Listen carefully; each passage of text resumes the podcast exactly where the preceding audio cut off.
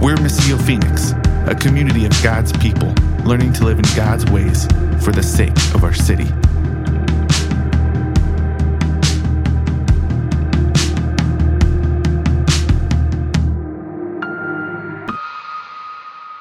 Let's go ahead and turn to Luke chapter 10.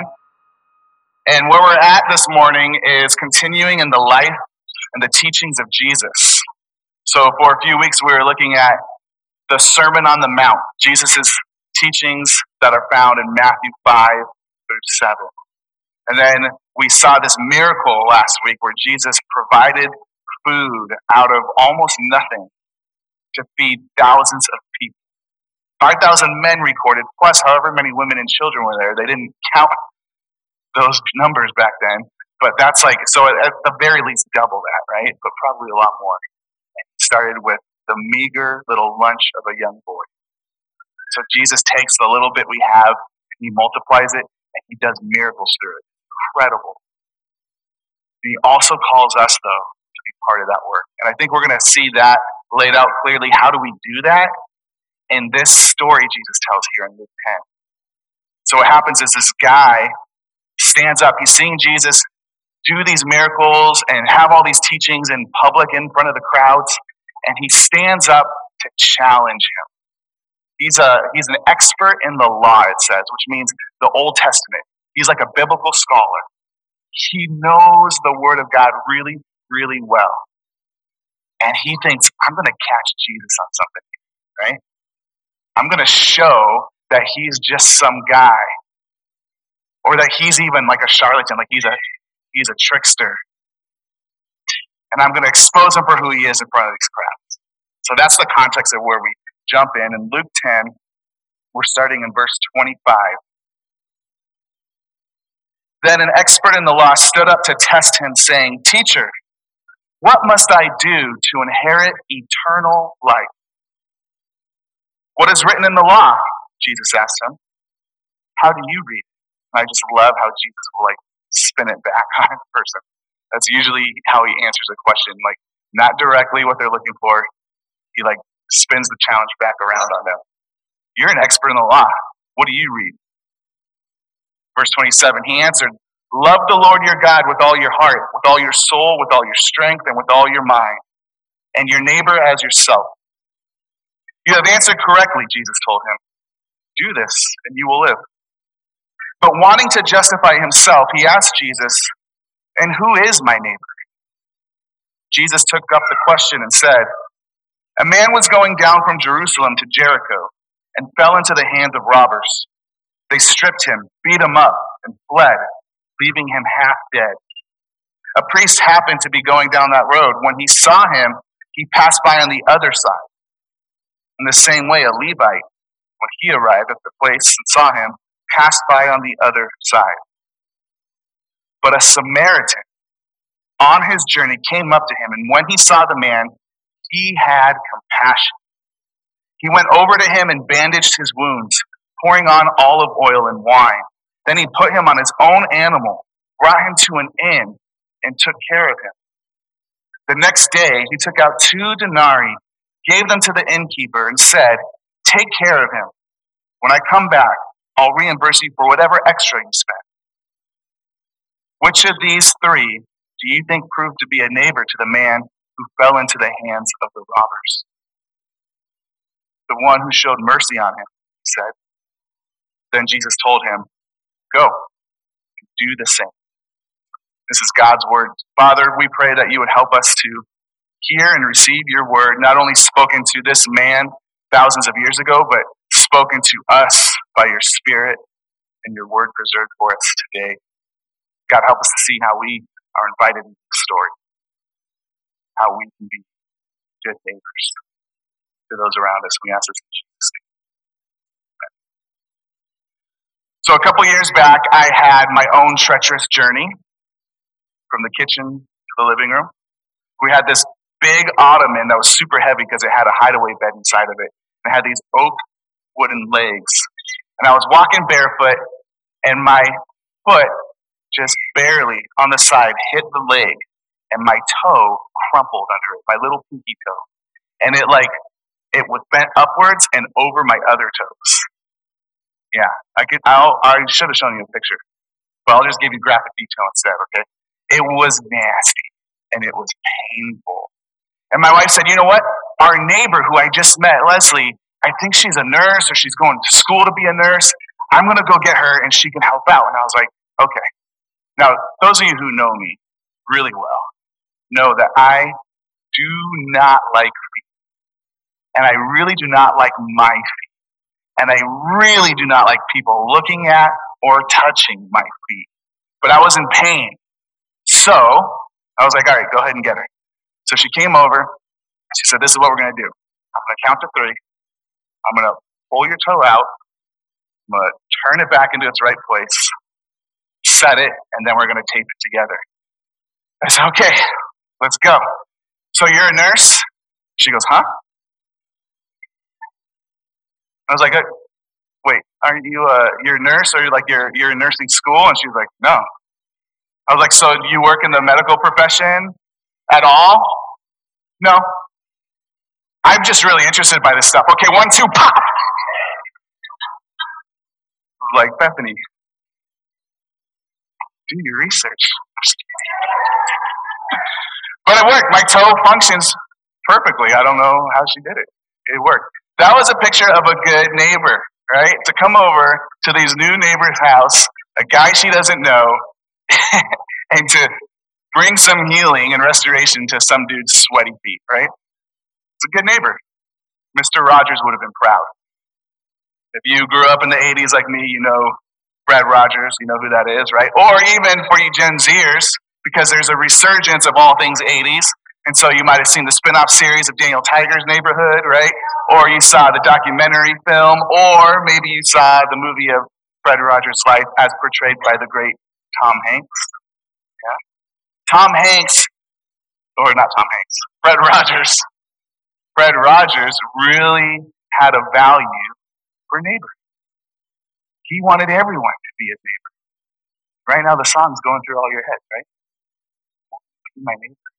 I'm not going to for you. You have it. He wanted everyone to be his neighbor. And we have this stark contrast here in this story of this expert in the law who wants to draw the line and say, okay, but not these people, right? Like, this is a guy who knew his Bible really well, who followed it really well. And when Jesus says, What do you see in the scripture? How do you find eternal life? Remember, that's the goal here. The context for this whole conversation is how do you have eternal life with God in the presence of His holiness and perfection without brokenness or death? And he goes, How do you see you get that? And the man says, Easy. and he quotes two scriptures Deuteronomy 6 5 and this is where the Shema came from. This is a prayer that the Israelites would say daily to remind themselves of who they were and how they were called to live by God. Verse 4 in Deuteronomy 6 says, Hear, O Israel, the Lord your God, the Lord is one. Just reminder, like, who you are under this God. And then verse 5, You shall love the Lord your God with all your heart, all of your being, all of your might. And then he takes another scripture in Leviticus 19, verse 8, and he couples it with it that says, Love your neighbor as yourself. And this dude is spot on. He really is an expert in the law because Jesus does the exact same thing. It's recorded in Matthew and in Mark. Jesus is asked one time by another person, Hey, what's the greatest commandment? There's these commandments to follow God. How, how do we know we're God's people? What's the greatest? What's the most important of them? And Jesus couples two together. He says, The greatest is this that you love the Lord your God with all your heart, soul, mind. And the second one goes with it love your neighbor as yourself. So this guy answers correctly, and Jesus is pleased with the answer, even. He says, Go and do that. That's it. But the guy's like, hold on, wait a second though. Let's define neighbor real quick. Are those the people who uh, live the way that I live? Are those the people in my household or directly right next door? Are those the people who are proper Jews like I am, who do all the right things and follow all the ways of God?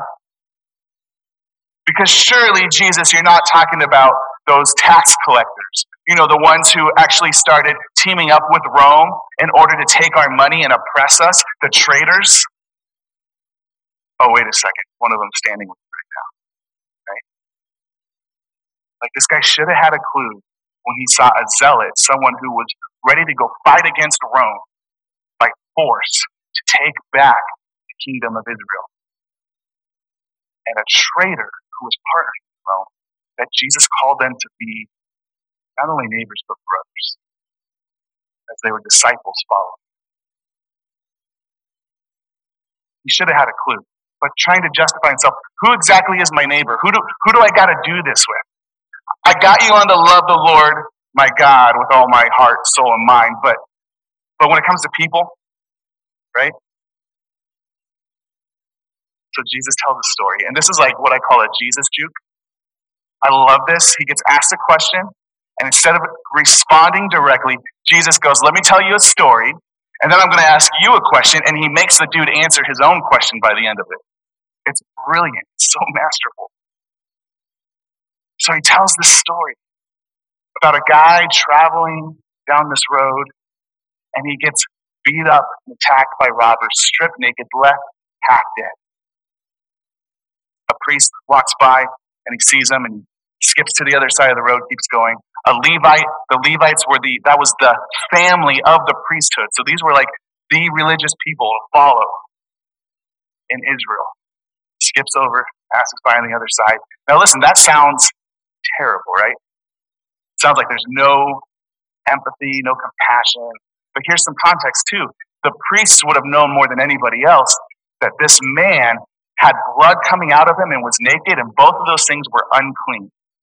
According to the law, who the guy talking to Jesus is an expert in, if you touch those things, you become ceremoniously unclean, and you got to jump through a bunch of hoops in order to get back into the temple, and these were priests. So they had a pretty good reason to stay away from that, right? I think we live in a season right now, in a day and age where we feel like we have a pretty good reason to stay away from our neighbors. Don't we? At least we can give ourselves that excuse if we really want. I was talking to my stepsister one time, and she had this uh, piece of furniture on her truck that she wanted to move into her house. And she called and asked if I can come over and help her move it. And I said no, because I'm a terrible brother. But also because it's a 40 minute drive. And I said, hey, I'm really busy right now. I'm working a couple jobs at the time I was. And I was like, can you like ask one of your neighbors to come help? She said, I don't talk to my neighbors. I was like, well, maybe this is a good time to start. Right? That was pre pandemic.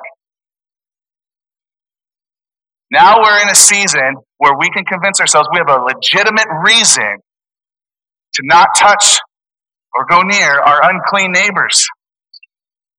Right? And Jesus tells this radical story of a guy at cost to himself, at expense to his own safety and cleanliness and status in society, he moves toward the me. And this wasn't a neighbor in this, the context that we have. This was a Samaritan. You know the, the difference between a Samaritan and a Jew? The Samaritan was a mudblood like Harry Potter fans know what I'm talking about right now, right? Samaritan was a half breed. So they were Jews who then the northern tribes that they were at war with moved in as they laid siege to their land and they started to marry together and have children together. And so the Jewish people in this land of Samaria started actually converting over to the ways of this other kingdom and they mixed and mingled. And so they have this history of the Jewish tradition, and they also have this other thing brought in now. And so the pure Jews, the clean Jews, would look down on them. They hated them. Anytime they were traveling, they would intentionally go miles and miles out of their way to not go through Samaria. So Jesus is telling this radical, outrageous story. And I'm like, man, how does Jesus come up with this stuff, right? How does Jesus think of this? Well, that dude asking the question wasn't the only expert in the law. Go to Second Chronicles with me. We're going to look at chapter 28. This in your Old Testament Bible, it's like somewhere in the middle, maybe, but in their law, in their book at the time, this would have been the last book they would have read. The last thing chronicling their history to remind them of who they were. And this would have been the last time they would have read something about Samaria or the Samaritans. And what's going on is at this time, the kingdom of Israel is divided, it's split. There's the northern kingdom of Israel and there's the southern kingdom of Jerusalem. They're at war with each other. And the southern kingdom, their king, Ahaz, is acting a fool. And so God comes to him and he says, I'm going to bring discipline to your people. I'm going to let these northern tribes come in and they're going to take over. And so they do. They go in and they capture some of them and they start bringing them up to Samaria from Jerusalem. They're on this journey. And then God sends a messenger, a prophet named Oded. He says, Hey, hey, go tell them to slow their roll now because they've had their way, they had their fun, discipline happened, but they're getting too violent. This is too, too much. So Oded goes and he says, Hey, God used you for discipline for a time, but now it's, now it's time to stop. It's time to let up. And in verse 10, he says this He says, Plan, now you plan to reduce the people of Judah and Jerusalem, male and female, to slavery. Are you not also guilty before the Lord your God? And the people listen. The people of Samaria, they hear God's word and they have compassion. And in verse 15, this is what happens. Then the men who were designated by name took charge of the captives and provided clothes for their naked ones from the plunder. They clothed them, gave them sandals food and drink. Dress their wounds, and many translations there say, with oil. Is any of this starting to sound familiar? Provided donkeys for all the ones who couldn't walk. The Israelites brought them to Jericho, the city of palms, among their brothers. They returned to Samaria. The original Good Samaritans. You have a story here of someone who's from Jerusalem beaten, stripped of their clothes, wounded, left for dead. And Samaritans who step in, they dress them, they tend to their wounds, put oil on them, they feed them, clothe them, and put them on a donkey and bring them to Jericho, the same city the guy in Jesus' story was traveling. This is not a coincidence, you guys. Like, Jesus knew this story well. And so did the guy asking the question. This is not just a made up story Jesus tells. He's rooting them in their history and he's reminding them the person that you hate the most. You want to know who your neighbor is? The person you despise the greatest was once your brother. You were both God's and because of your sin, because of your own brokenness, severed that relationship and you became enemies. Let me remind you, even when you were enemies, because of God, because of His word, because of His love, He turned their hearts to have compassion on you. Now I'm saying you go and do the same. Have compassion on them. We were looking at the Sermon on the Mount for a few weeks, like I said, Let's look at something else Jesus says during that time in Matthew 5. Matthew 5, verses 43 through 45. Jesus says this You have heard that it was said to love your neighbor and hate your enemy. Now, did Scripture ever say this? Did God ever say this? No. He's saying, You've heard it been said this. This has become your ways. This has become your custom. Even by your religious teachers now, this is what you're hearing. He says, But I say, verse 44. But I tell you, love your enemies and pray for those who persecute you, so that you may be children of your Father in heaven. And in that Greek language right there, that is a collective you. Don't love your enemy so that you yourself individually can be right before God. That's the man's question. How do I have eternal life, right? Jesus is saying here, love your enemies so that you can welcome them into the family of God. So that you together can be children, brothers and sisters. For he causes his sun to rise on the evil and the good, and he sends rain on the righteous and the unrighteous. What he's reminding us here is God has created all people in his image, and he cares for every single one, even your enemy. Because here's the reality you and I were once enemies of God. The story of the Jews and the, the Samaritans, they were family, torn apart by sin, made enemies.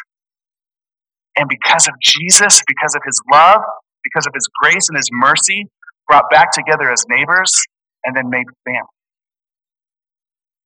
That is the motion, the movement of the gospel.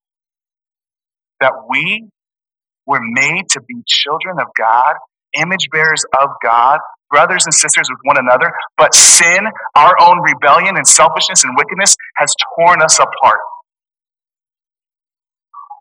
Yet Jesus moves into the danger.